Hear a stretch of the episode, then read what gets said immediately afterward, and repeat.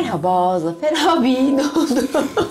Çok hazırlıksız yakalandım Evet değil mi? şaşkın. Merhaba Şaşkın. başkan. Merhaba patron. Merhaba Dilek. Yüzüklerin Efendisi serimizin 18. bölümüyle yine bir aradayız. Bölümümüzün ismi Lothlorien. Lord Lorien. Bunlar Moria'dan çıkmışlardı. Biraz daha uzaklaşıp kimileri ayakta kimileri yere kapanmış ağlıyorlardı Gandalf'ın kaybı için. O sırada Aragorn ayağa kalkıyor diyor ki heyhat korkarım burada daha fazla kalamayız. Dağlara karşı kılıcını kaldırıyor böyle. Arkadaki Moria'nın olduğu dağlara karşı. Hoşça kal Gandalf. Sana Moria'nın kapılarından geçeceksen dikkatli ol dememiş miydim? Yazık ki doğru söylemişim. Sensiz ne umudumuz kalır bizim diye mırıldanıyor. Gruba dönüyor diyor ki artık diyor bizim için umuttan bahsetmemize gerek yok. Ümidi unutmamız lazım ama hiç olmasa intikamımızı alabiliriz bundan sonra yapacaklarımızla. Yüreğimizi pek tutalım ve ağlamayalım artık. Çünkü yolumuz uzun ve yapılacak hala görevimiz, vazifemiz var. Kuzeye doğru vadi iki ulu dağ kolu arasında kalmış gölgeli dar bir dere var böyle. Yatağına doğru ilerliyor. Hepsinin üzerinde de üç tane zirveleri beyaz dağ gözüküyor. Doruklar parlıyor. Bunlar Kelepdil, Fannidhol ve Karadras. Moria dağları diye geçiyor bunlar. Karadras'ın olduğu yere doğru bakınca bir şelaleler silsilesi görünüyor. Böyle sular dökülüyor yukarıdan aşağı doğru basamak basamak. Aragon diyor ki orası gölgeli dere basamaklarıdır. Şayet Gandalf'ın dediği gibi Karadras'tan geçebiliyor olsaydık o yoldan devam ediyor olacaktık ama şansımız yaver gitmedi. Orayı Karadras'ı geçemedik. Gimli Karadras'a karşı yumruğunu kaldırıyor. Şey diyor ya da Karadras bu kadar zalim olmasaydı diyor. Sırtını dönüyor bir daha Karadras'a bakmıyor. Yüksekte durdukları için de aşağıda böyle bir göl görüyorlar ama karanlık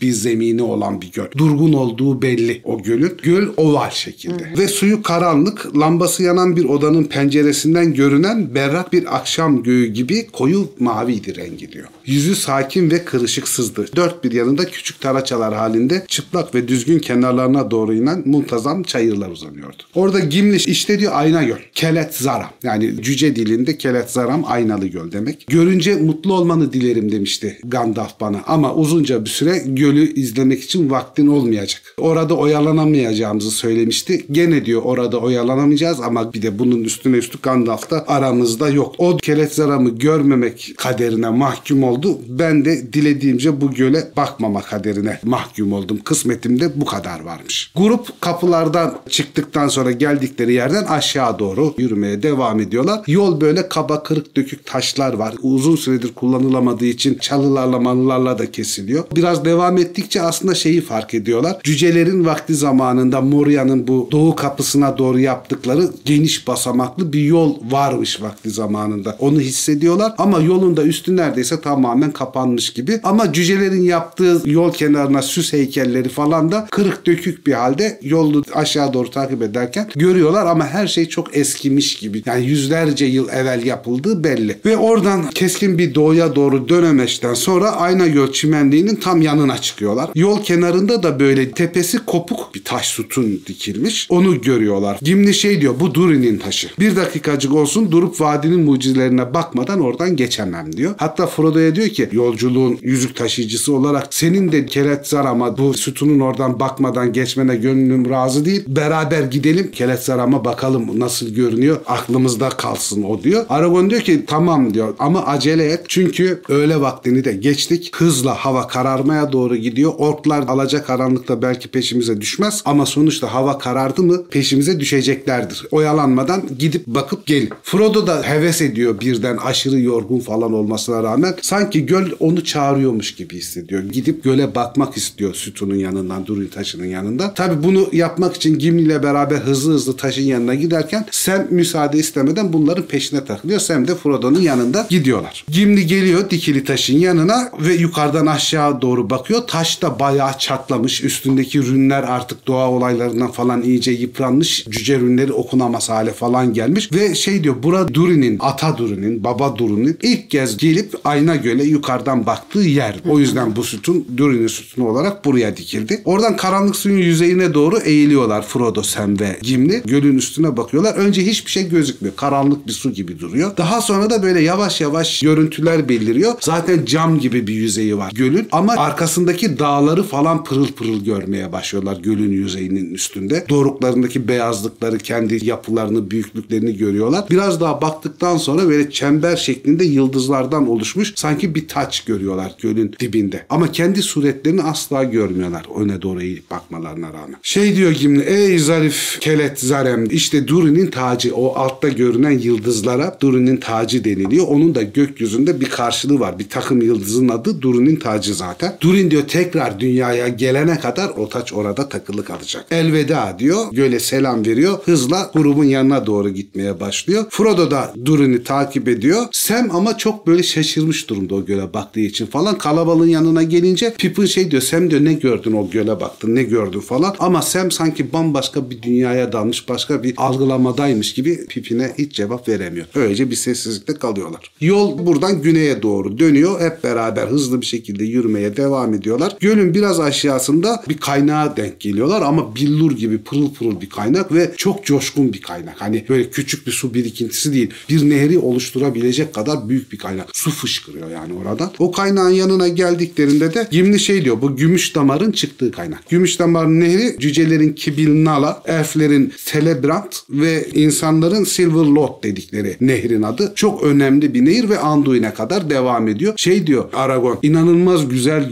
gözükür diyor ama bu sudan kesinlikle içmeyin çünkü müthiş soğuktur. Bu diyor başlangıcı daha sonra diyor birçok küçük nehirde bu nehre dahil olacak ve Anduin'e kadar devam edecek bu su. Anduin'den de Büyük Deniz'e kadar dökülecek zaten. Yolumuz epey bir vakit nehrin yanından devam edecek. Çünkü diyor ben şeye karar verdim. Gandalf'ın takip edeceği yolu takip ederek gideceğiz. Oradan diyor bunu takip ederek Lorien ormanlarına doğru gitmemiz gerekiyor. Çünkü Gandalf'ın planında da Lorien ormanlarına gitmek vardı. Nehrin yanından ilerliyorlar falan ve ileride nehrin karşı tarafında ve bayağı uzakta ufukta diğer görünür yerlerden farklı altınsı bir sarılığa sahip bir alan gözüküyor ve çok güzel ışığı olan bir yer. Legolas şey diyor işte Lord Lorien ormanı uzaktan bakınca halkımın mekanlarının halkımın derken Lorien elflerini de orman elfleri soyundan kabul ettiği için hani orman elflerinin olduğu en güzel yerdir diyor. Halkımın en güzel yeri burasıdır. Oranın ağaçları gibi ağaçlı hiçbir yerde bulunmaz. Bizim yaşadığımız Milford'da da oradaki ağaçlar gibi ağaçlar bulunmaz. Çünkü güzün de diyor yapraklarını dökmezler. Ama baharın yeni taze yapraklar çıktığında sapsarı yapraklar yere düşer. Ve o çıkan yapraklar da diyor altın renginde çiçekler açarlar. Böylece hem yer hem de ağaçların üstü altındanmış gibi olur. Gövdeleri pürüzsüz sütunlar gibidir bu ağaçların ve gri gümüş rengindedir. Gümüşle altının bir karışımı gibi durur. Bu kadar muhteşem ağaçlar hiçbir yerde görülmez. Burada gene gümrah lafı geçiyor. Bir kere daha kullanmıştı Evet. Çiğdem Hoca bunu. Gümrah çok sık demek. Çok bol miktarda çok sık. Hani saçların da gümrah olma durumu var mesela. Hani çok sık saçları Senin ve benimkiler gümrah. gibi oldu. Evet yani bu gümrah saç örneği onu. Kuytu Orman'da diyor şarkılarımızda hala Lorien'in ormanları ve ağaçları hakkında şarkılar falan besteleriz diyor. O ormanın çatısı altında olsaydım ama keşke ilkbaharda olsaydım. O yerdeki altınlıyla ağaçlardaki altın rengini de görebilseydim. Aragon diyor ki ben kışın olmaya da razıyım diyor. Yeter ki şu tehlikeden kurtulalım. Çünkü hala millerce yolumuz var. Hani uzakta görünüyor ama yakın bir yer değil Lorien Orman. Frodo ile Sam diğerlerine ayak uydurmaya çalışıyorlar. Çünkü arkadaşlar hatırlayacak bundan önceki bölümde Frodo ork liderinin mızrağıyla savrulmuş duvara yapışmıştı. Şeyde orku öldürürken kafasından yara almıştı Sam. Sam'in başı alev alev yanmaya başlıyor. Takatsizleşiyor falan. Ama grubu durdurmamak için seslerini çıkartmıyorlar. Frodo da o iki örsle çekicinin arasında kaldım dediği yerden nefes almakta falan zorlanıyor. Uzunca bir süre takip etmeye çalışıyorlar ama grup bunlardan kopup uzaklaşmaya başlıyor. Legolas farkına varıyor. Legolas Aragorn'a sesleniyor. Diyor ki Aragon sen ve Frodo yaralı ve bize yetişemiyorlar. Aragon geri dönüyor ve Frodo'ya şey diyor çok özür dilerim diyor. O kadar çok olay başımızdan geçti ve o kadar hızlı hareket etmek zorunda kaldık ki diyor sizin yaralı olduğunuzu unuttum. Yoksa diyor bütün orklar peşimizden geliyor olsa bile sizi rahatlatmak için elimden geleni yapardım. Sam senin için de öyle diyor. Gene burada efendi ve uşak ayrımı oluyor yani muhatabını Frodo olarak kuruyor. Tolkien'e hani gıcık olanların nedenlerinden biri de bu. Çünkü kastı çok sık kullanıyorlar yani. Aristokratlar aristokratlarla muhatap oluyor yani. Şimdi buradan devam edelim diyor. Çok az bir yolumuz kaldı kaldı. Dinlenebilecek bir yere varacağız. Orada diyor sizin yaralarınızla ilgileneceğim ama siz bu şekilde yürümeyin. Boromir'i çağırıyor. Boromir Sem'i Aragorn'da Frodo'yu kucaklıyor. Beraber yollarına devam ediyorlar dinlenecekleri yere kadar. Boromir de iyi ki gelmiş ha. Taşıma Boromir görevini önemli. iyi yapıyor. Bir Karadras'ta taşıdı. Bir Kazattum'dan Kazattum'da yaptı. yaptı.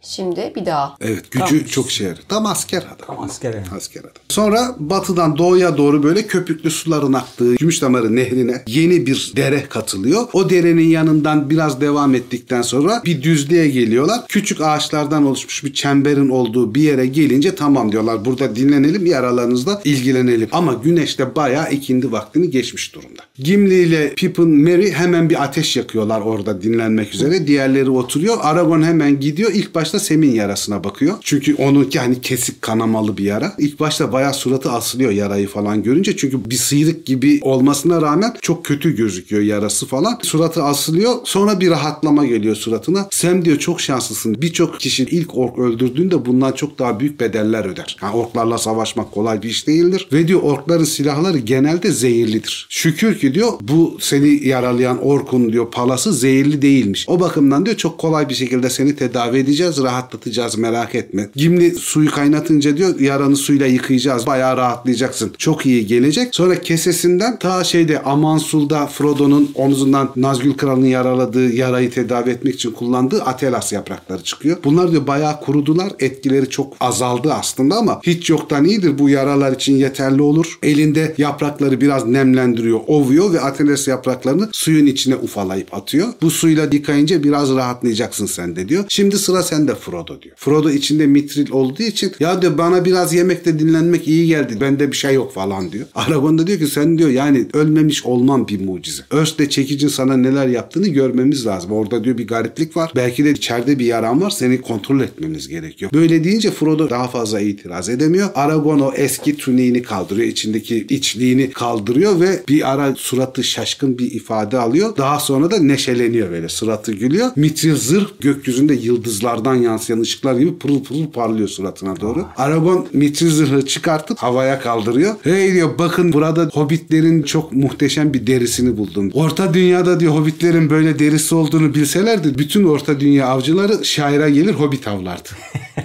Gimli mitrili görünce gözleri dönüyor. Diyor ki ve hiçbir avcının oku da o zırhı delemezdi. O deriyi delemezdi diyor. Tanrım diyor Gandalf'ın bahsettiği mitril zırh bu mu? Gandalf az bile söylemiş diyor bu zırh değeri hakkında. Çünkü ben ne söylencelerde ne de kendi hayatımda bu kadar ince işçilikli muhteşem bir mitril malzeme görmedim. İnanılmaz Ya bir bir malzeme. prens diyor yani. Evet Cüce prens, prens. diyor. Cüce prens diyor. Mary diyor ki ben de Bilbo'yla fısır fısır odaya kapanıp ne konuşuyorsunuz diyordum diyor. Demek bunların diyor değiş tokuşunu yapıyormuşsunuz. Ama Bilbo'yu şimdi daha çok seviyorum. Senin hayatta kalmanı sağladı bu hediyesiyle. Hem Bilbo'yu çok seviyorum hem seni çok seviyorum. Çok mutlu oldum. Üstünde bu olduğu için diyor. Frodo'nun sağ yanında bir morarma var. Mızrağın geldiği ön tarafında. Arka tarafında da gene bir berelenme var. Aslında Mitchell zırhın içine bir yumuşak deriden bir içlik giymiş. Ama darbe çok kuvvetli olduğu için Mitchell zırhı delmeyince baskıdan dolayı zırhın küçük halkaları gövdesine saplanmış biraz. Ama şey diyor Aragorn hani ciddi bir durum yok. Ve hem Sam'in başını hem de Frodo'nun yaralı bölgelerini kaynatılan ateşli suda yıkıyorlar ve bütün yüzük kardeşliği üyeleri de gelip o kaynayan suyun buharından içlerine çekiyorlar. İçlerine çektikleri gibi kendilerine bir tazelenmişlik hissi, bir güçlenmişlik hissi geliyor. Frodo'nun da bütün ağrısı geçiyor. Sam'in de bütün ağrısı geçiyor. Frodo birkaç gün daha tutuk kalıyor. Tam toparlayamıyor ama neredeyse ideale yakın forma ulaşmış oluyor. Bu Atelas Varda'nın mı Yavanna'nın mı işi? Yavanla. Yavanna'nın değil mi?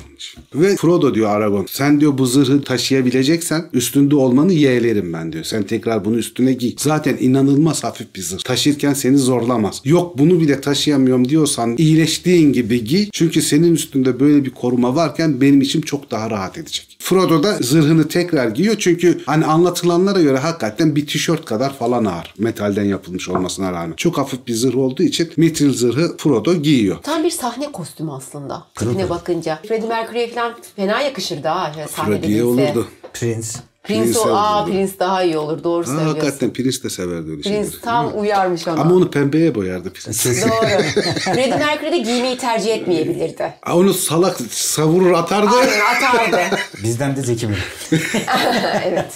Ondan sonra yemeklerini yiyorlar. İşte ellerinde kalan malzemelerden falan. Grup yola devam etmek için ayağa kalkıyor. Ateşi söndürüyorlar. İzlerini kapatmaya çalışıyorlar olabildiğince burada kamp kurdukları belli olmasın falan diye. Sonra ilerlemeye başlıyorlar ama şu ilerlemeye başlayınca şeyi hissediyorlar artık dağların arkasına doğru iniyor güneş. Çünkü hem bir alaca karanlık kaplıyor hem de gölgeleri çok uzamaya başlıyor doğuya doğru. Artık rahatlamış ve oldukça kendine gelmiş olan Sam ve Frodo da diğerlerine ayak uydurabiliyorlar. Geride kalmadan yollarına devam edebiliyorlar. Aragon o kısa moladan sonra 3 saat boyunca grubu hiç durmadan yürütüyor. Artık karanlık çöküyor, gece başlamış oluyor. Bir sürü parlak yıldız var gökyüzünde ama ay çok erken küçülmüş ve kaybolmuş. O yüzden yıldız ışıkları yetersiz. Hava kararmış artık orklar dışarı çıkabilecek kadar ışıksız bir halde. Gimli ile Frodo en geride sohbet ede de geliyorlar. Gimli şey diyor rüzgardan başka bir ses duymuyorum diyor arkaya baktığım zaman. Şayet bir ork bir canavar falan bizi takip ediyorsa benim kulaklarım tahtadan yapılmış hiçbir şey duymuyorum diyor. Belki de Gandalf'ı aldılar öldürmüş oldular ve onunla bırakırlar. Hani inşallah öyle şansımız yaver gider. Ama orklar ork reislerine çok bağlıdırlar. Genelde ork reisleri öldürülürse ovalara kadar intikam avına çıkarlar. Hani öyle de bir ihtimal var. Aragorn ork reisini öldürmüştü. Frodo cevap vermiyor. Bir geri doğru dönüyor. Sanki iki göz gibi parlayan bir şey görür gibi oluyor ama kayboluyor o parlaklık. Hemen Sting'e baksaydı. Sting'e bakıyor zaten. Sting'de parlayan bir şey yok. Sting parlamıyor. Ama Frodo iki göz gördüğünden emin. Bir de o Moria'da da diyordu ya sessizce yürüyünce. Bir şıpır şıpır bir ayak sesi geliyor. Bir şey takip ediyormuş hissi falan. Gene aynı hisse kapılıyor. Abi Şey- madem Sting yaramıyor hemen ikinci seçenek Tom Bombadil, Tom Bombadillo. hemen yani madem Millet bütün hikayeyi böyle çözüyor. Evet Tom Bombadil her şeyi hallediyor. İşte kartallarla niye götürmediler? Tom, Tom Bombadil'e verin o götürsün. Frodo tedirgin geriye falan bakıp garip haller alınca Gimli diyor ki ne var ne oldu? Ya diyor ya hayal görüyorum ya da gerçekten sanki bir, bir şey takip ediyor ama ork değil. Sanki iki gözün bize doğru baktığını uzakta parladığını falan gördüm ama belki de hayal ettim. Bunu diyor birkaç sefer hissettim yani. Moria'yı geçerken de böyle şeyler hissettim falan diyor. Gimli durup yere eğiliyor kulağını dayıyor. Vallahi taşlar, topraklar ve ağaç kökleri birbirleriyle muhabbet ediyor. Başka bir ses duymuyorum ben diyor. Gece başlıyor artık iyice ve gece rüzgarı böyle serin serin esmeye başlıyor. Önlerinde geniş gri bir gölge yükseliyor grubun ve Meltem'deki kavaklar gibi bitmek tükenmek bilmeyen bir yaprak hışırtısı duymaya başlıyorlar. Ormana iyice yaklaşmış oluyorlar. Legolas çok seviniyor. Lord Lorien işte ormana yaklaştık. Altın ormanın çatısı altına vardık. Ne kadar güzel ama ne yazık ki kış vakti geldik. Aragorn da diyor ki Lord Lorien diyor. Ağaçlar arasındaki rüzgarın sesini yeniden duymak ne kadar da güzel. Kapılardan hala 5 fersah falan uzaklaştık bu kadar yol yapmamıza rağmen. Çok fazla uzaklaşmış değiliz. Ama daha fazla yürüyemeyiz diyor. Hepimiz çok yorulduk. Artık biraz dinlenmemiz gerekiyor. Bir konaklamamız gerekiyor. Ve diyor şeye güvenmemiz lazım. Buralar elf topraklar olduğu için elf meziyetleri sayesinde, yetenekleri sayesinde orkların hani buraya kadar bizi takip etmeyeceğine güvenmek zorundayız. Devam edemeyecek kadar yorulduk çünkü diyor. Şimdi de şey diyor. Tabi eğer diyor bu kararan dünyada bu bölgede yaşayan elfler hala varsa. Benim halkım diyor Legolas yüzyıllar önce buralara gelir giderdi ve buralarda elflerin yaşadığını biliyoruz. Ama diyor çok uzun süredir aramızda bir diplomasi, bir geliş gidiş falan yok. O yüzden hani nerede yaşıyorlar bilmiyorum ama buralarda olmalı. Belki de ormanın çok derinlerinde bir yerinde yaşıyorlar. Ormanın kıyısında değil de hani daha derine gitmemiz gerekiyor belki de deyince Aragon diyor ki gerçekten de diyor ormanın çok derinlerinde yaşıyorlar artık elfler. Kıyıda değil. Ve bunu söylerken de böyle sanki eski bir anıyı hatırlamış gibi bir ifade oluyor suratında. Bu gece diyor kendi başımızın çaresine bakalım. Ondan sonra biraz daha yürüyüp iyice ağaçların arasına girelim. Sonra diyor yoldan ayrılalım. Çünkü orklar da bu yolu takip ederek gelirler eğer gelirlerse. Orada dinlenecek bir yer ayarlayalım. Orada geceyi geçirelim. İlerlerken Boromir huysuzlanmaya başlıyor. Diyor ki başka bir yol yok mu? Hani buradan gidecek Lorien'den başka yol yok mu falan. Aragorn diyor ki bundan daha güzel yolu nerede bulacaksın diyor yani. Lorien'den geçiyorsun. Daha iyi bir yol bulamazsın. Boromir de diyor ki kılıçlar içinden geçiyor olsa da basit, insanlara ait sıradan bir yolu tercih ederdim. Ben muhalef olmama rağmen,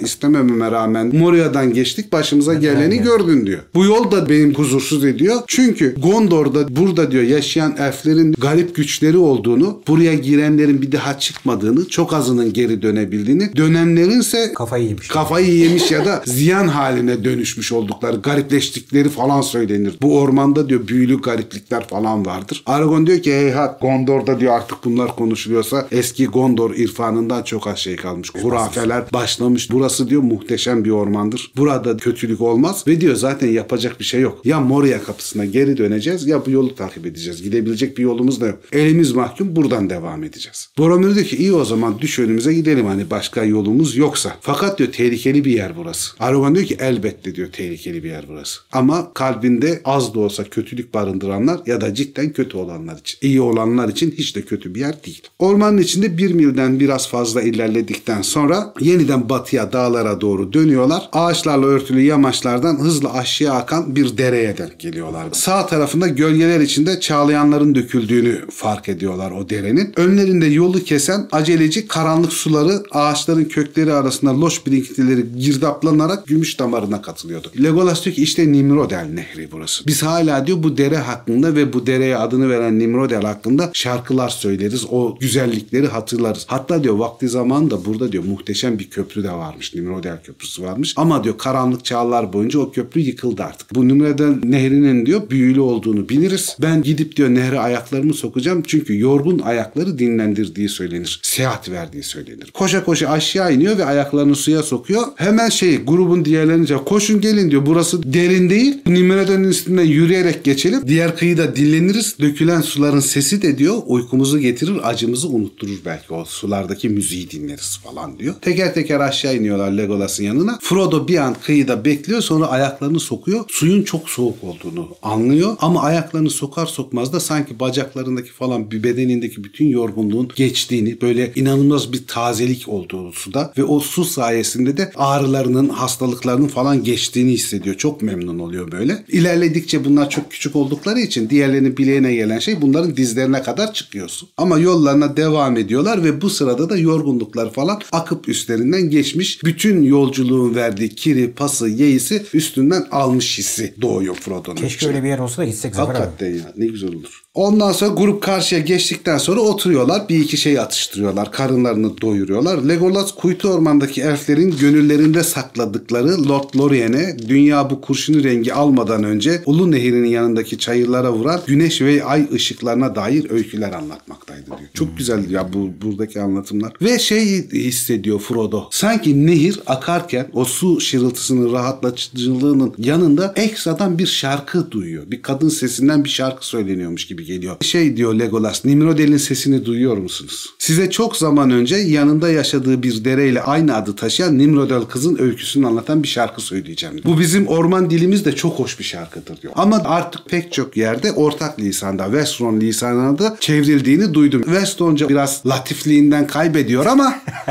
Hani gene de güzel bir şarkı falan diyor ve böyle ağaç yapraklarının hışırtısı derenin kendi şarkısı arasında duyulabilecek bir yükseklikte çok güzel sesiyle mırıldanmaya başlıyor şarkıyı.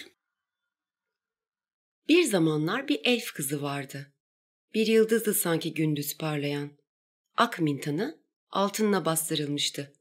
Pabuçları ise gümüş beyazından. Alnına bir yıldız iliştirilmişti.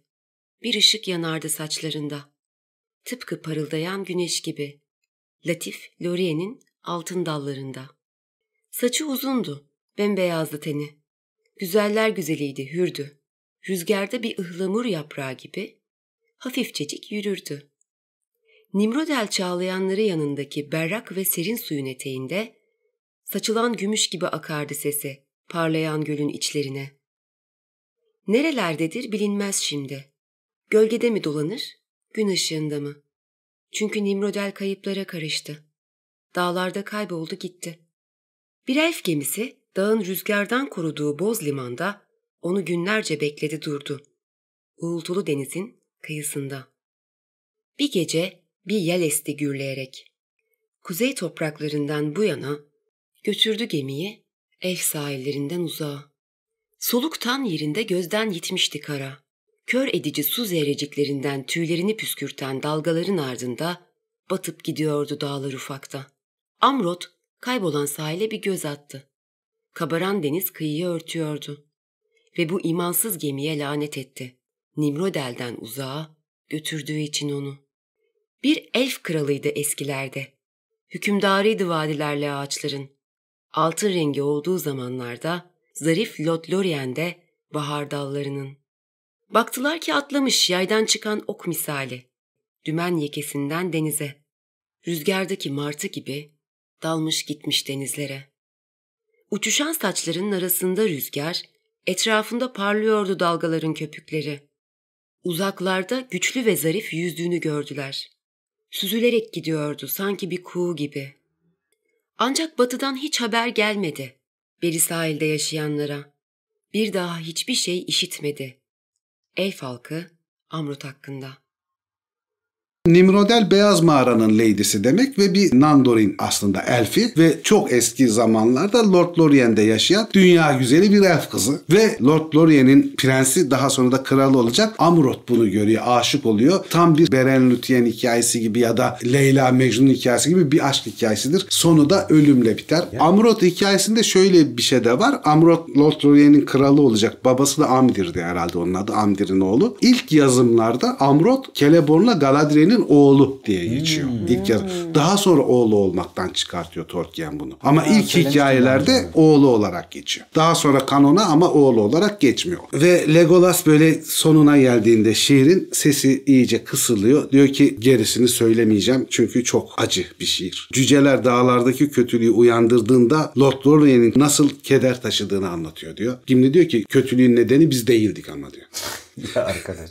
Legolas da diyor ki öyle demedim zaten diyor. Ama yine de kötülük geldi. Hani siz kötülüğü yaratmadınız ama kötülüğe neden oldunuz? Nimrodel'in soydaşı olan elflerin birçoğu yerlerini yurtlarını terk etmişler diyor. Çünkü Nimrodel de önemli bir kadın figürü. Sadece hani güzel bir elf kızı değil böyle kendi çevresinde kendi halkı olan birisi o da. Akdağların geçitlerinde kayboldu diyor Nimrodel daha sonra. Bir daha da bulunamadı. İşte daha demin anlattığımız Amrot da onu diyor limanlarda bekledi. Beraber batıya gideceklerdi. O karara varmışlardı. Uzunca bir süre bekliyor. Hatta bütün gemiler ayrılıyor gidiyor. O diğer tayfalara yalvararak biraz daha limanda kalmak istiyor. Nimrodel gelecek. O da batıya Valinor'a göçeceğiz diye. O sırada da bir fırtına falan gel git olayı oluyor. Gemiyi bağlayan halat kopuyor. Nimrodel gelmeden evvel gemi açıklara sürüklenmeye başlıyor. Amrot da gene de hani batıya gitmekten vazgeçip sevgisini beklemek üzere suya atlıyor. Limanda bekleyecek gidemese bile kavuşuyum diye. Ama çok büyük fırtına falan olduğu için o da orada boğularak ölüyor. Limana Dertli. varamadan. Dertli bir hikaye. Belfalas körfezinde oluyor bu olayda.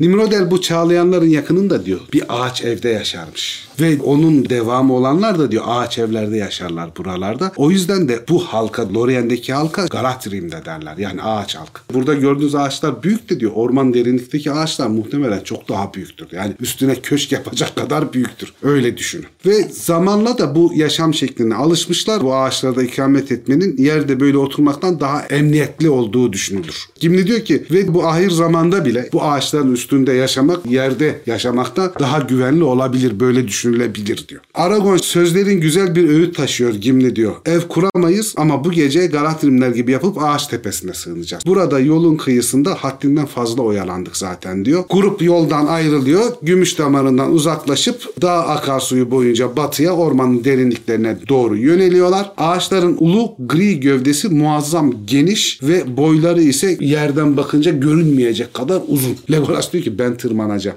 Ben duramam. ben duramam diyor. Ben tırmanacağım diyor. Bu ağaçlar diyor benim bilmediğim bir ağaç aslında. Hani bilmediğim derken ağaçları tanıyor zaten. Melrin ağaçları bunlar diyor. Ağaçları tanıyorum. Sarı çiçekler açan ağaçlar falan diye bahsettiğim ağaçlar işte bu ağaçlar. Gövdeleri gri, çiçekleri sarı olan ağaçlar bu ağaçlar. Ama bizim ormanda bu ağaçlardan yok. Daha önce dokunmadım, hissetmedim ağaçlara tırmanmadım. Ama bir ağaç elfi olarak diyor ben bu ağaçlarda dostluk kurabilirim. Bu arkadaşlığımı geliştiririm. Biçimleri nasıldır, nasıl büyürler, nasıl bir tarihleri var diyor. Şimdi ağaçlardan öğreneceğim bunu. Pipin diyor ki orasını bilmem de kuşlardan başka kimse bu gece vakti bu ağaçların üstünde güvenli uyuyacağını zannetmiyor. Ben diyor ağaçların tepesinde falan uyuyamam yani.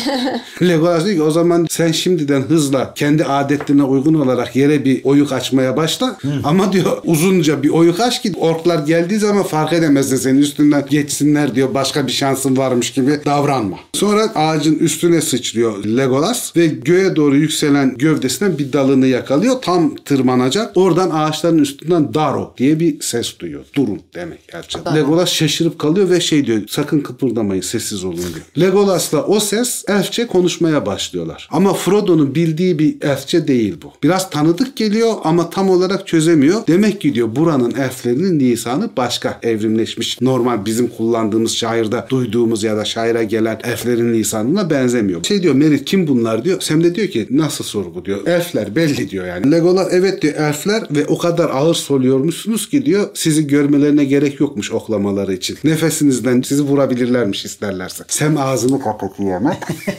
Ama diyor korkmanıza gerek yok. Bunlar diyor benim akrabalarım olan elfler zaten. Lorien elfleri. Ayrıca diyor benim Nimrodel Nehri kıyısında söylediğim şarkıyı da işitmişler. Ta bizi diyor ormana yakınlaştığımız yerden beri gözetliyorlarmış zaten. O yüzden de bize müdahale olmamışlar diyor. Şarkımı duymuşlar. Şimdi beni ve Frodo'yu diyor yukarı ağaca çağırıyorlar. Frodo hakkında diyor herhalde bir şeyler öğrenmişler. Ben ve Frodo onun yanına çıkacağız. Sizden rica ediyorlar. Biz konuşurken siz ağacın dibinde belli bir süre oyalanın bekleyin. Ya bu elfler çok hızlı dedikodu yapıyor. Evet ya müthiş dedikoducular ya. Hepsi pencere önü teyzesi. Aynen. Gildor yine söylemiştir. Baş dedikoducu. bir kere karşılaştı ya. Bütün orta dünya biliyor artık. Aynen. Şey diyor anlatıyor değil mi Gildor? Benden duymuş olmayın Benden diye. duymuş olmayın. Ve küçük küçükler ama büyükler. Yaşları büyük. Çocuk değiller. Gölgeler içten bir merdiven sarkıyor. Gümüş gri renkli bir ip böyle gecenin karanlığında da parlıyor. İncecik de bir merdiven, ip merdiven. Ama Sam görür görmez anlıyor ki bu ip göründüğü gibi değil acayip kuvvetli bir ip. Yani göründüğünden çok daha yüksek bir ağırlığı taşıyabilecek kadar iyi bir ip. Legolas pır tırmanıyor tabii yani elf olduğu için alışık bu duruma. Garibin Frodo hem biraz tedirgin hem de hobbit olduğu için o kadar hızlı tırmanamıyor. Ağır ağır ağacın yukarısına doğru tırmanıyor. Sam de peşinden çıkıyor gene Frodo'nun. Bırakmıyor Frodo'yu. Maldoror ağacının dalları gövdelerinden yukarıda uzunca bir süre gövdeleri boş dalsız. Yalnız Maldoror ağaçlarının gövdeleri ilk başta yere paralel büyüyor ve sonra yukarı doğru. Yani şu şekilde olduğu için üstlerine sık dallarda olduğu için herhangi bir şey yerleştirilebiliyor. Böyle yani üstüne bir konut yapabilmek için ya da bir plaka koyabilmek için falan ideal yerler. O yüzden de yukarı doğru çıktıklarında flat denilen ama elflerin talan dedikleri o ağaçların arasına yerleştirilmiş bir tabanlık var. Tabanların üstünde yaşıyorlar. Tabanın ortası da delik. ip oradan sarkıtılmış. Oradan içeri giriyorsun. Orada yatıyorsun ya da gözetliyorsun falan filan öyle durumları var. Ondan sonra ilk başta Frodo'nun kafası çıkıyor delikten. Daha sonra Sam'in kafa çıkıyor. İçeri giriyorlar. Legolas 3 tane elfle konuşurken görüyorlar. Oturmuşlar. Aralarındaki o 3 elften biri ayağa kalkıyor. Sam'le Frodo'ya hoş geldiniz diyor ortak lisanda. Çok nadiren başka bir lisan kullanırız. Birçoğumuz da başka bir lisan bilmez. Mesela buradaki kardeşlerim olan Rumil Orofin sizin lisanınızı çok az bilirler. Çünkü çok uzun süredir diyor tehlikeler falan arttığı için başka yerlerle irtibatımız kesildi. Kendi ormanımıza kaldık. Yine de diyor dış dünyadan haber almak için kimilerimiz başka bölgelere gider, dolanır, gezer, belli bir süre zaman geçirir. O yüzden de çok az sayıdamız diyor başka dilleri de biliyorlar. Sizin şansınıza diyor ben Haldir. Daha önceden diyor Lorien'den uzaklaşmış, gezmiştim. O yüzden ortak lisan falan öğrendim. O yüzden anlaşabiliyoruz sizinle. Sizin gelişinize dair de söylentiler geldi. Zaten Elrond bizi haberdar etmişti sizin geleceğinizden. Belli bir süredir de diyor grubunuzu takip ediyoruz uzaktan da olsa. Siz diyor hobbitler olmalısınız. Nami diğer buçukluklar. O kadar uzun zamandır diyor buçukluklardan haberimiz yok ki siz hala yeryüzünde bir yerde yaşıyor musunuz, yaşamıyor musunuz onu bile unutmuşuz. Ama diyor bir sorunumuz yok. Çünkü hem bizim soyumuzdan bir elfle geldiniz hem de bize haberler iletildi ve size yardımcı olacağız. Bize öyle söylendi. Lakin diyor kaç kişisiniz grubunuzda? Legolas diyor ki 8 kişi geldik. Ben varım. 4 tane hobbit var diyor. Sen, Pippin, Merry, Frodo. 2 tane de insan var. Ve diyor bu insanlardan biri de diyor Araton oğlu Aragon'dur. Aa diyor Araton oğlu Aragon burada diyor çok kutlu ve iyi bilinen bir insandır. Ayrıca Lady'mizin ormanın hanımefendisinin de iyiliğine iltifatına mazhar olmuş birisidir. Onu iyi tanırız diyor. Aragon'u iyi tanırız. Ama saydıklarınız diyor 7 kişi. Diğer ekip Legolas diyor ki diğeri bir cüce. Eyvah. Sona çıktı. Çarşı karıştı. Halde diyor ki cüce mi? bu, bu, bu iyi değil. Elrond'un ricası dedik şu ana kadar. Ya, ya idare ediyorduk da bu cüce iyi değil diyor. Karanlık günlerden bu yana diyor cücelerle hiç irtibatımız olmadı. Hiç ilişkimiz olmadı. Artı diyor yurdumuza girmeleri de yasak. Onun geçmesine izin veremem diyor. Orada Frodo lafa giriyor. Diyor ki fakat kendisi diyor yalnız dağlardan Dain Demir Ayağın soyundan gelen bir cüce. Ve bizim kadar güvenilir bir cüce. Hiç kötü tarafı falan meyletmemiş. Dürüst cücelerden, iyi taraftaki cücelerden. Elrond da diyor bizzat kendisi kendisi seçti onu gruba diyor. Bizle beraber gelsin diye. Elfler kendi aralarında bir konuşuyorlar kendi lisanlarında. Ondan sonra diyor ki hoşumuza gitmese de şöyle yapabiliriz ancak eğer Aragorn ile Legolas ona mukayyet ve kefil olursa geçebilir. Fakat Lord Lorien'den gözleri bağlı olarak devam etmesi gerekiyor ormana girdiğimizde. Ama diyor şu anda diyor bunlar tartışacak zaman değil. Çünkü uzunca bir süredir büyük bir orkun geçen ay Moria madenlerine yol aldığını gördük diyor ormanın kıyısından geçerek. Ve varplar da diyor orman kıyılarında dolanır oldu. Ve sanırım diyor sizin peşinizden de bir ork birliği geliyor. Şöyle yapacağız biz hobbitlerden korkmuyoruz. Hobbitler diyor buraya çıkacak. Bizle kalacak. Sen insanlar ve cüce diğer ağaçta da bir tane filetimiz var. Onlar da orada kalacak. Yalnız cüce bir sorun çıkartırsa diyor hemen bize haber ver. Legolas aşağı iniyor durumu anlatıyor işte böyle böyle falan. Eyvah. Şeyden bahsetmiyor ama henüz. Senin gözlerini bağlayacağız hikayesinden bahsetmiyor. Talanda kalacağız biz. Dördümüz hobbitler diğer arkadaşlarla kalacak falan diye. Kanter içinde Merry ile Pippin yukarı çıkıyorlar. ipten beceriksizce. Kanter içinde çıkmaların sebebi de yanlarına kışlık battaniyelerini Sam ve Frodo'nun battaniyelerini falan da almışlar. Yukarı çıkıyorlar. Merry diyor ki alın bunları diyor, diyor sizin yüzünüzden taşımak zorunda kaldık. Kendi battaniyelerimiz yüklerimiz yetmezmiş gibi soğukta kalmayalım diye. Diğer yolculuk malzemelerini Aragon ağaçların altlarına sakladı diyor ama bunları yanımızda getirdik. Halde bu yüklere gerek yoktu. Bizde diyor hem kürkler var hem sıcağa karşı dayanıklık veren yiyecekler var. Bunları taşımanıza gerek yoktu diyor artık ne yapalım taşıdınız. Yapacak bir şey yok. Ve yine bir yemek değil mi abi? Ve yemek teklif ediyorlar. Yemek teklif edince hobbitler ikinci bir yemeği memnuniyetle kabul ediyorlar tabii.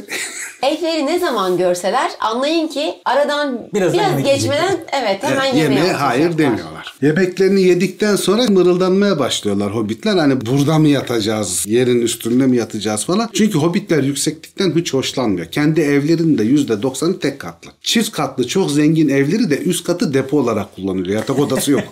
Onlar ilk katta yatıyorlar gene. Ya da eksi birde yatıyorlar. Üst katta yatak odası yok hobbitlerin evlerinde. iki katlı E, olanlar. tabii Prenslik Pony'de de ilk giriş Evet, kattaydı. giriş katta Yani yatıyorlar. hiç dert tasa sevmiyorlar. Sudan hoşlanmıyorlar. Yüksekten hoşlanmıyorlar. Evet yani onlar yere basmak isteyen canlılar. Şimdi bu Talan'da da şöyle bir durum var. Talan duvarlarla çevrili bir yer değil. Bir paravan var. Rüzgar nereye esiyorsa o paravanı o tarafa koyuyorlar. Düz zeminin üstünde yatıyorlar. Buradan biz düşeriz diyor Mary ile Pippin. Burada uyunur mu diyor. Burada uyuyamayız bilmem ne falan. Sam diyor ki ben uyurum diyor. Hatta düşsem bile uyumaya devam ederim. Çünkü çok yoruldum ben. Siz de diyor ne kadar az konuşursanız o kadar hızlı uykuya geçeceğim ben diyor. Vay Sem'e bak sen. Bunlar kendi battaniyeleri falan alıyorlar soğuktan korunmak için. Bir de elflerin verdiği kürkleri falan da üstlerine alıyorlar. Ey maşallah. Ama Frodo bir türlü uyuyamıyor böyle. Sesleri falan dinliyor. Frodo'nun uykusu gelmiyor. Bu biraz böyle sesleri falan dinlerken sağa sola bakarken ederken bir bakıyor Sam arkasından Merry ve Pippin uyumuşlar. Diğer elflere bakıyor. Elfler böyle elleri dizlerinde oturmuş mırıl mırıl sessizce bunları rahatsız etmeden sohbete muhabbet ediyor. Ya da dedikoduya. Gimli'yi, Gimli'yi konuşuyorlar. Gimli'yi konuşuyorlar muhtemelen. Elfler gri elbiseler giymişler falan. Gri olduğu için Malron ağaçlarının gövdeleri. Gri, yeşil, sarık bir kıyafetleri var. Gri çoğunluklu. Şeyi fark ediyor Frodo. Diyor ki bunlar hani ormanın içinde yürürken diyor çok hızlı hareket etmeseler ağaçtan fark edilemezler. Yani mükemmel bir Kamuflaj. kamuflajla devam ediyorlar. Onu görüyor ve Nimrodel Çağlayanların sesini dinlerken ve Legolas'ın da şarkısından bir şeyler hatırlarken Frodo da uykuya dalıyor belli bir süre sonra. Gece geç bir vakitte uyanıyor. Nedenini bilmediği bir şekilde bakıyor elfler ortada yok. Uzaklardan böyle kaba bir kahkaha ve aşağıda toprağı ezen sert güçlü adımlar ayak sesleri duymaya başlıyor. Madeni şakırtılar duymaya başlıyor. Sesler güneye sanki ormanın içine doğru devam ediyor böyle. Bir birlik yürüyormuş gibi bir şey böyle. Ve şey çok korkmaya başlıyor Frodo. Orklar geliyor bilmem ne diye telaşla. Yerinde doğruluyor. O sırada filetin ortasındaki delikten kardeşlerinden biri Haldrin kafayı uzatıyor. Hey diyor ne oluyor burada diyor. Bir şey mi var? Oradaki kişi de Yirç diyor ve tekrar kafası içeri çekiliyor. Frodo sorusuna devam edemeden hani ne yapacağız ne edeceğiz demeden yok oluyor orada. Yirç'in ork olduğunu anlıyor yani. Orklar gelmiş takip etmişler bunları diye. Bir süre sonra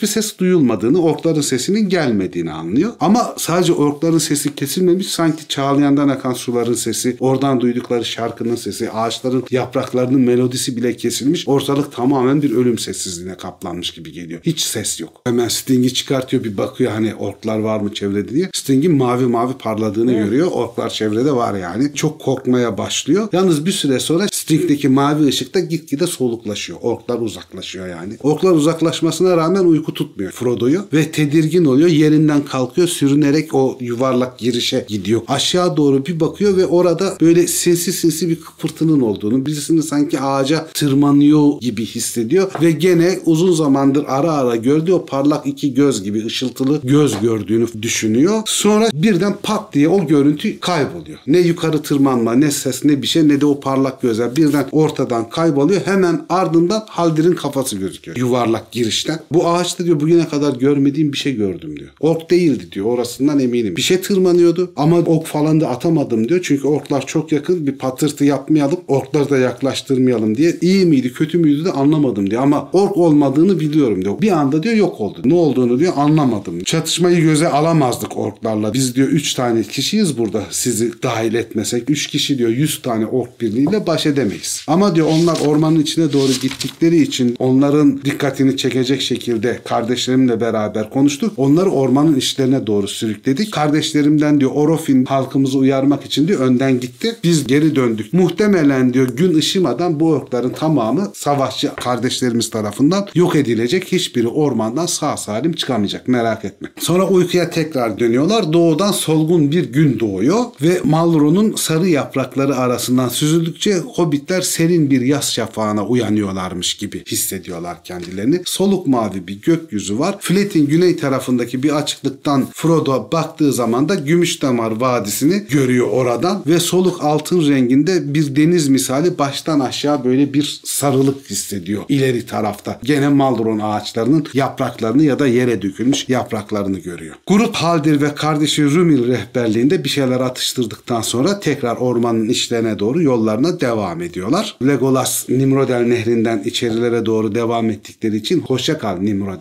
diye veda ediyor nehre. Frodo da dayanamıyor. O da elveda Nimrodel diyor. Sayısız notaların durmaksızın sonsuz ve değişken bir müziğe dönüştüren yani adeta kendi kendine şarkı söyleyen bu nehirden uzaklaşıyorlar ve ömrü boyunca bir daha böyle bir şarkı, böyle bir nota duymayacağını düşünüyor Frodo. Yani ilk kez ve son kez sanki burada karşılaştım hissiyle kaplanıyor. Kısa bir süre sonra Haldir grubu ağaçların arasına sokuyor ve dalların gölgelediği bir başka nehir kıyısına getiriyor. Siz diyor muhtemelen göremiyorsunuz da karşı kıyıda diyor gene bizim soydan bir elf var. O elf bir anda görünür oluyor nehrin karşı kıyısında. Haldir bir ipi karşı tarafa atıyor halat şeklinde ve oradaki elf ipi yakalıyor bir ağaca bağlıyor. Haldir de burada kalan ipi bir ağaca bağlıyor. İpin üstüne çıkıyor bir ip cambazı gibi koşarak karşıya geçiyor geri geliyor. Burada diyor artık köprüler kuramıyoruz çünkü dünyanın karanlık zamanlarına geldik. Köprü kurarak buralardan birilerinin geçme olasılığını göze alamıyoruz. Önceden bir köprü vardı diyor o da yıkıldı. Artık çok lazım olursa böyle ipten köprü yapıyoruz. İpin üstünde gidip geliyoruz karşıya ve çok mecbur kalmazsak yüzmüyoruz çünkü su dondurabilecek kadar soğuk akıyor burada ve hala diyor çok güçlü bir akıntıya sahip. Mecbur kalırsak yüzüyoruz. Legolas diyor ki bu ip üstünden diyor ben yürürüm de diğerlerinin bu tür bir mahareti olmayabilir diyor. Onlar ne yapacak? Yüzerek mi gelecekler bizim peşimizden? Hmm.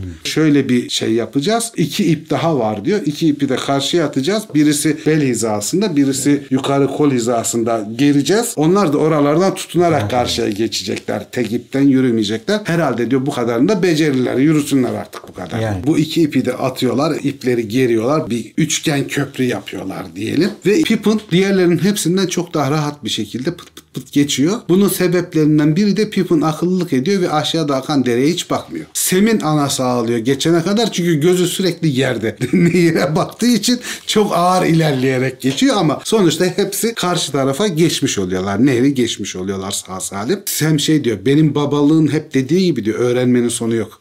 Gerçi diyor o bahçıvanlık için diyordu ama ya sen bomba. Endi amcam bile diyor böyle kahramanlık yapmamıştır Ey diyor. abi. Ben yaptım ipin üstünde yürüyerek geçtim falan diye. Ondan sonra grup Gümüşdamar'ın doğu yakasında tekrar bir araya toplanıyor. Elfler ipleri çözüp topluyorlar gene ve şey diyor Haldir biraz daha içeri doğru ilerledikçe şimdi dostlarım diyor Lorien Knight'ına geldik. Lorien girişine geldik. Siz diyor üçgen diyeceksiniz öyle düşüneceksiniz diyor. Böyle bir delta gibi bir yer var. Buradan diyor asıl Lorien ormanlarına geçiş var. Gümüşdamar'ın kollarıyla ile Ulu Anduin nehrinin arasında kalan bir bölge. Bir delta burası. Yalnız diyor hiçbir yabancının bu Knight'ın diyor sırlarını gözlemesine müsaade etmeyiz biz. Buralara neredeyse diyor hiç misafir de kabul etmeyiz. Böyle bir şey var. Hele bir cücenin diyor buralarda görerek geçmesi mümkün değil. O yüzden diyor daha önce Legolas'la yaptığımız anlaşma gereği diyor cücenin gözlerini bağlamamız gerekiyor. Gimli diyor ki bu anlaşma ben yokken yapılmış. Evet doğru. Yani doğru.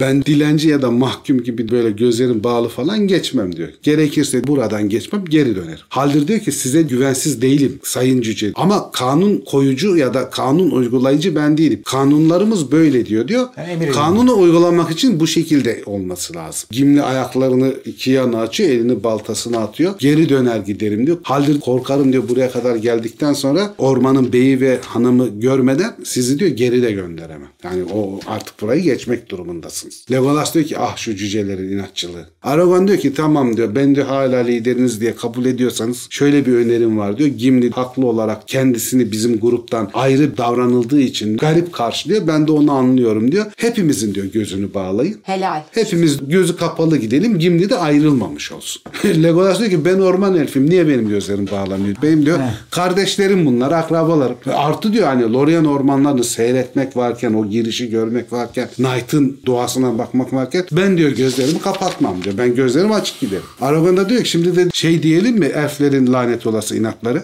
Biraz tartışıyorlar falan. Gimli gülmeye başlıyor diyor ki bu diyor çok salakçı olur. Dokuz tane gözleri bağlı adam. Birisi diyor iple tutmuş önden götürüyor. Komik bir görüntü olur. Benim diyor içimi rahat etmesini istiyorsunuz diyor. Şu elfin Legolas'ın gözlerini bağlayın. Benim de gözlerimi bağlayın. Diğerlerinin diyor gözü açık olsun umursamıyorum. Legolas kıyameti koparıyor. Aragorn diyor ki bu böyle çözülmeyecek diyor. Sen diyor hepimizin gözlerini bağla. Yoksa anlaşamayacağız yani. Hepimiz diyor gözleri bağlı gidelim. Yapacak bir şey yok. Haldir de tamam diyor. Madem buna razısınız böyle yapalım. Herkesin gözlerini bağlıyor. Gimli'nin de gözlerini bağlarken Gimli şey diyor. Öyle diyor ayağımı taşa çarparım. Tökezlerim yere düşerim. Bunların hepsinin hesabını sorarım. Düzgün götür beni gözlerim bağlıyken. Merak etme diyor. Yollar mükemmel düzlükte ve sorunsuzdur. Artı diyor ben de iyi bir rehberim. Hiçbir sorun olmadan hiç ayağın taşa değmeden seni gözünün açılacağı yere kadar götüreceğim diyor. Yazıklar olsun diyor Legolas şu günlerin ahmaklığına. Hepimizin diyor tek bir düşmanı var. Hepimiz o düşmana karşı savaşıyoruz ama birbirimize davrandığımız şekle bak diyor. Sanki birbirimizden çekiniyoruz. Birbirimizin sadakatini sorguluyoruz. Ve ben diyor sizin kardeşiniz olmama rağmen gözlerim bağlı olarak yürümek zorunda kalıyorum. Ahmaklık gibi gelebilir diyor Haldir. Gerçekten de karanlık efendisinin gücünün en iyi ispatı da hala ona karşı koymakta olanların arasını açan şu yabancılaşmadır işte. Bunu aynısını birinci şahda Melkor'da yapıyordu. Yani şüphe ve aynı amacı olan canlıların bile kendi aralarında bir güvensizlik yaratmak. Böl parçala hikayesi. Ve diyor aylık vade hariç diyor artık Lord Lorien'in dışında dünyada öyle az vefa ve itimat görüyoruz ki bizde hiç kimseye karşı bir güvenimiz kalmadı. Mecburen diyor böyle çok sert kurallar koyduk ve aslında dediğin gibi de bu bir yabancılaşma sağlıyor ve aramızda bir kötülük varmış hissine dönüşüyor. Ben de istemezdim ama kurallar bu. Biz bu kurallara uymak zorundayız. Yapabileceğimiz bir şey yok. Hatta diyor uzun süredir harplerimizden yani lirlerimizden daha çok oklarımıza gidiyor ellerimiz. Hep tedirginiz. Nehirler diyor uzun zamandır bizi korudu köprüleri falan yıktıktan sonra. Ama diyor artık karanlık günler çok yaklaştı diyor. Kuzeydeki gölge gitgide arttı ve bu tarafa doğru geliyor. Artık bazılarımız gitmekten söz ediyor ama nereye gideceğimiz de belli değil. Çünkü ne kuzeyde ne güneyde çok güvenilir topraklar olduğunu düşünmüyoruz artık. Her taraf çevremizde kararmaya başladı. Çok önceden batının en batısında diyor limanlar olduğunu, oradan daha batıya giden gemiler kalktığını falan duyduk. Ama hala öyle bir erf limanları var mı? Hala oradan batıya gemiler kalkıyor mu kalkmıyor mu hiçbirimizin haberi yok. Hanımla beyefendi bilir belki de diyor bizim hiç diyor o limanlara falan gidenimiz yok artık aramızda. Her şey daha kötüye gidiyor diyor. Bu diyor yüksek erflerin limanları neresidir diyor biz bilmiyoruz diyor. Hanımla bey bilir bunları diyor. Bizim haberimiz yok. Mary diyor ki bizi gördükten sonra artık inanmalısın diyor. Çünkü bizim yerleştiğimiz şair denilen yerin hemen güney batısında o limanlar yüksek erflerin limanları var. Hadir diyor ki hadi ne kadar şanslısın denize yakın o yüksek erflere yakın yaşıyorsunuz falan. Çok güzel yerler olmalı. Bu yolculuk sırasında diyor bana anlatırsın bunları. Sana diyor hiçbir şey anlatamam çünkü ömrümde hiç oraya gitmedim. Lan neyin artistini yapıyorsun o zaman? Olduğunu biliyorum. Dış dünya ile ilgili diyor bir şey bilmiyorduk. Zaten diyor şu ana kadar öğrendiklerimi bilseydim muhtemelen ben hala Hobbit köyden hiç çıkmamış olurdum. bilmediğimizden çıktık diyor biz seyahate. Aklıma hep haritaları geliyor ya etrafa Ya.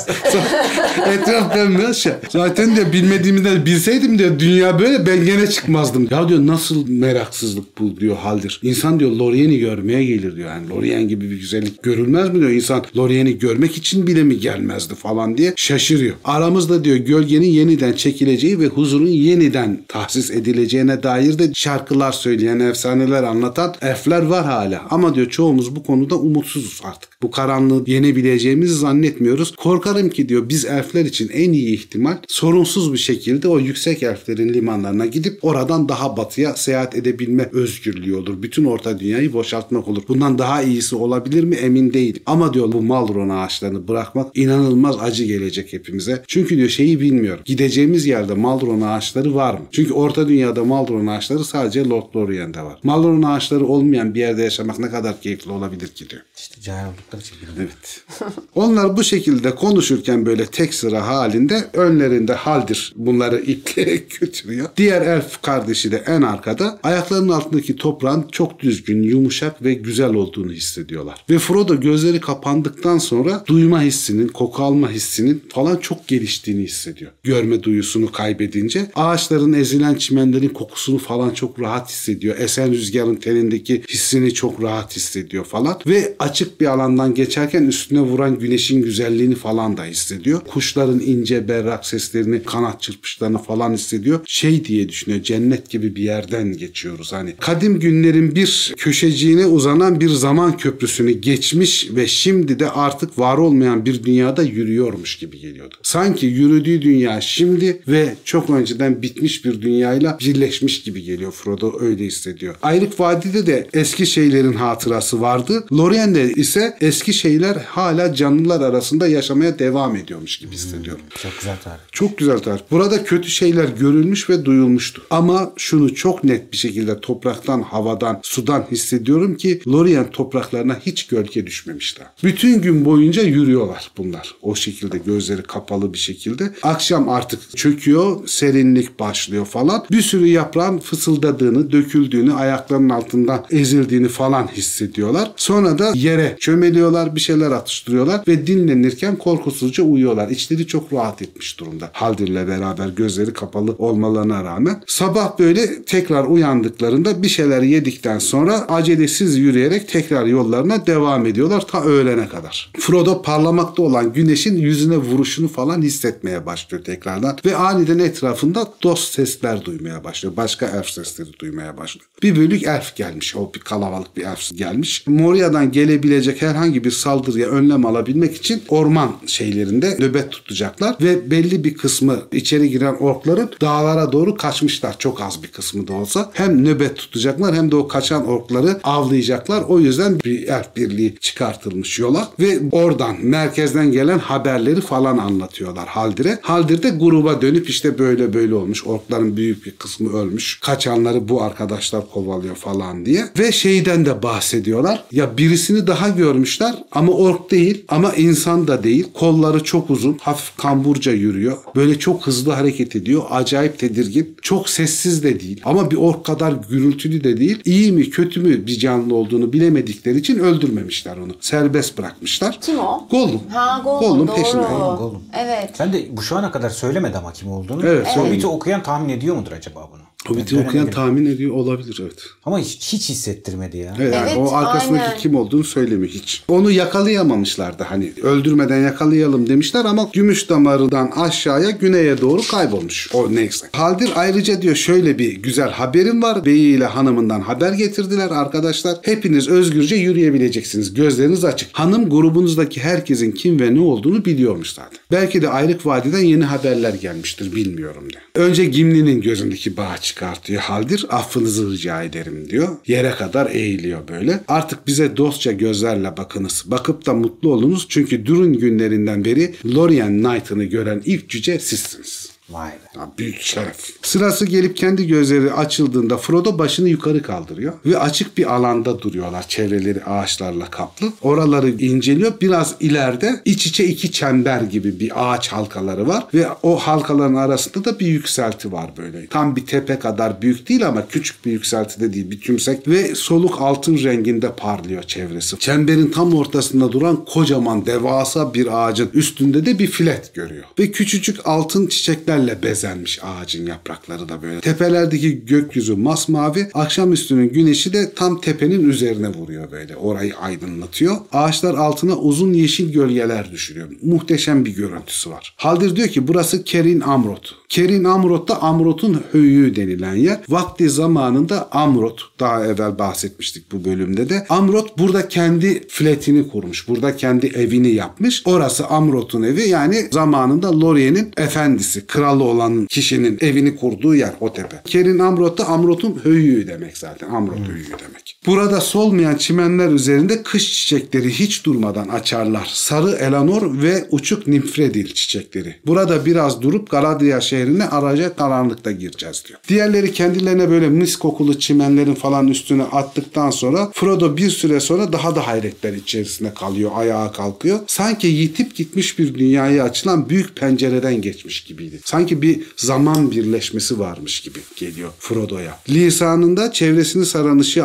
adlandırabilecek bir kelime bulamıyordu. Gördüğü her şey biçimliydi. Fakat biçimler hem adeta gözleri açıldığı anda tasavvur edilip çizilivermiş gibi taptaze hem de ezelden beri dayanmış gibi kadimdiler. Bildiği renklerden, altın renginden, beyazdan, maviden, yeşilden başka bir renk görmüyordu. Fakat bu renkler sanki Frodo onları o anda idrak etmiş ve onlara yeni ve muhteşem isimler yakıştırmış gibi taze ve keskindi. Kışın burada yazı veya baharı özlemek mümkün değildi. Toprak üzerinde yetişen hiçbir şeyde ne bir kusur, ne bir hastalık, ne biçimsizlik göze çarpıyordu. Lorien lekesiz bir ülkeydi. Vay be. Vay be. Hakikaten vay be. Ondan sonra Sem'e dönüp bakıyor. Sem'in de böyle hani kafa karışmış yani bakıyor falan ama boş bakıyor. E diyor hani diyor elfler yıldızların çocuklarıydı. Yıldız ışığını seviyorlardı. Basbaya güneş var ve cennet gibi bir yer burası. Demek ki diyor bu elfler güneş ışığını seviyor ve sanki burada bir şarkının içindeymişim gibi. Hani başka bir zaman boyutundaymışım gibi. İnanılmaz bir mutluluk ama tarif edemediğim bir şey hissediyorum diyor. Haldir onlara bakıyor bu Frodo'nun ve Sem'in şaşkınlığına, hislerine falan. Diyor ki Galadriel hanımının gücünü hissediyorsunuz. Vay.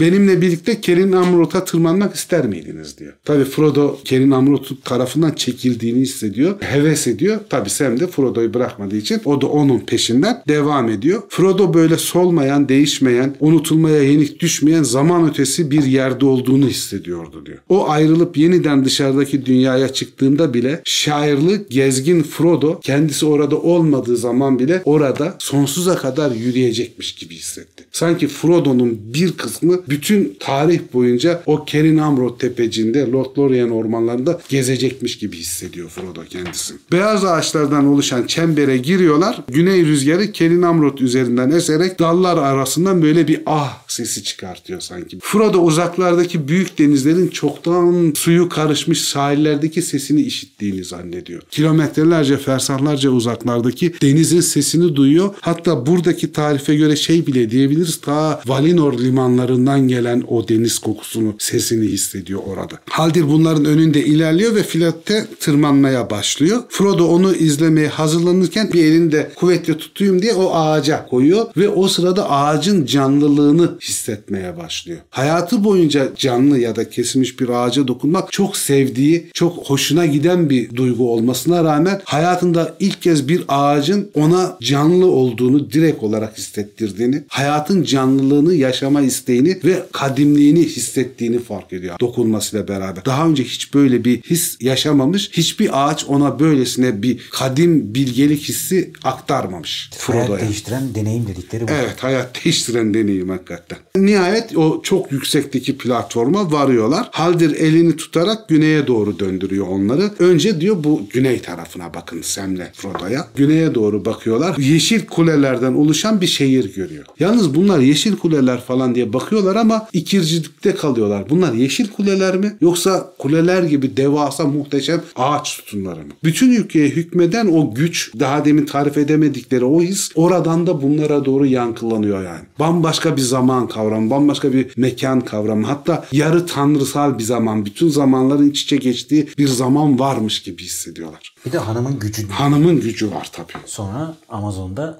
sağa sola ergen atlar. Duramıyor. Duramıyor.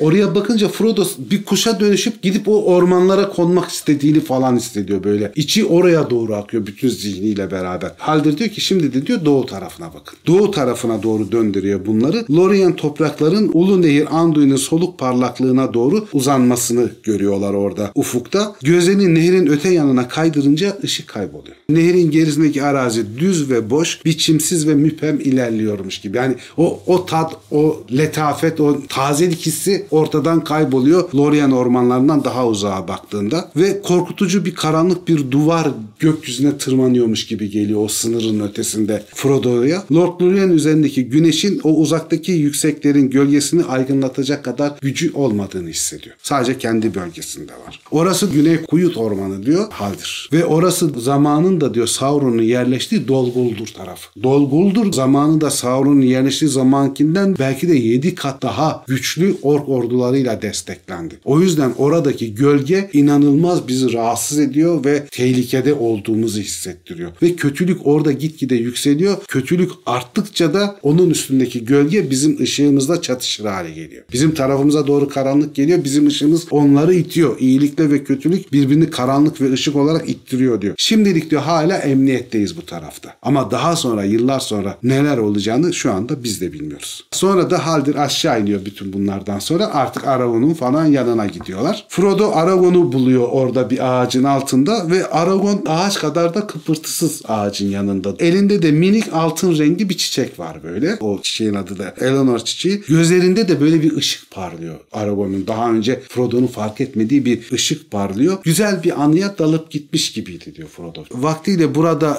yaşanmış başka bir zamanda olduğunu hissediyor Frodo'nun. Çünkü Aragorn'un yüzünde o yolların ve yılların yıpratmışlığı kaybolmuş. Gencecik bir surata kırışıklıklar, yıpranmışlıklar, yolların yorgunluğu hiçbir şey yok. Taptaze bir Aragorn görüyor Frodo baktığı zaman. Ve üzerinde ak giysiler görüyor. Şu anda giydiği kolcu eski giysileri falan yok. Upuzun boylu zarif genç bir hükümdara benziyor Aragorn o sırada elinde çiçeğiyle beraber. Ve Frodo'nun göremediği birine elf dilinde bir şeyler söylüyor. O söylediği şey de Arwen Vanimelde Namaria. Tabii diyor. manitasını düşünüyor. Ah canım. Bu da şey demek. Arwen sevgilim elveda. Demek ki Arwen'le orada ayrılırken ki anı yaşıyor Aragorn. Şimdilik Vay elveda be. diyor. Frodo'yu gördüğü zaman fark ediyor o anının içinde yaşadığını. Dönüyor Frodo'ya gülümsüyor. Gene kolcu Aragorn haline dönmüş o yıpranmışlığı falan var. Diyor ki yeryüzündeki elf diyarının kalbi burası. Ve eğer seninle benim hala aşmamız gereken o karanlık yolların gerisinde bir ışık yoksa benim kalbim de hep burada kalacak. Haydi gel diyor. Frodo'nun elini tutup Kerin Amrod tepesinden ayrılıyor ve bir daha yaşayan bir insan olarak oraya dönmüyor. Bak Vay be. Vay be. Harbiden Çok güzel Tüyler soru. diken. Gerçekten. Burası aynı zamanda daha sonra tabii Arwen'in mezarının olacağı yerde Kerin Amrod. Bir süre Lord Lorien'in içlerinde yaşıyor. Sonra Kerin Amrod'a buraya geliyor. Yani Aragorn'un Arwen Vanimalde Nameria, Arwen sevgilim elveda dediği yerde de Arwen'in mezarı var. Oraya gömülüyor Arwen. bir de erkeklere romantik değil derler. Kızım Aragorn'la da bizi karşı biz biz, biz garibanız biz Aragorn'la ne karşılaştırıyor bizi? Aragorn tam bir bütün. Bak duygusal zeka desen var. Aynı zamanda savaşçı ve yiğit. Aynı zamanda birleştirici, bütünleştirici özelliğe de sahip. Aynı ben. Ben boşuna teste Aragorn'u çıkmadım bile. Yani. Sen Aragorn mu çıkmıştın? Tabii ki. Ben kim çıkmıştım ya? Legolas. Legolas. Doğru. seke seke gidiyor işte. böyle. Ama bir el, elflik var bende de. Evet, evet, Ondan var. dolayı yani. Aslında Galadriel çıkacaktı son anda saptı. Aynen. Son anda yoksa Galadriel çıkıyordu. O zaman bölümü kapatalım mı ya? Evet kapatalım. Bir dahaki bölüm çok güzel. Neymiş bir dahaki bölüm? Yengemiz. Galadriel geliyor. Aynasını görüyoruz ve Galadriel'in tarihsel mücadelesinin neticesi var. Az sonra. Az sonra. o zaman yeni bölümlerde görüşürüz. Görüşürüz millet. Görüşürüz.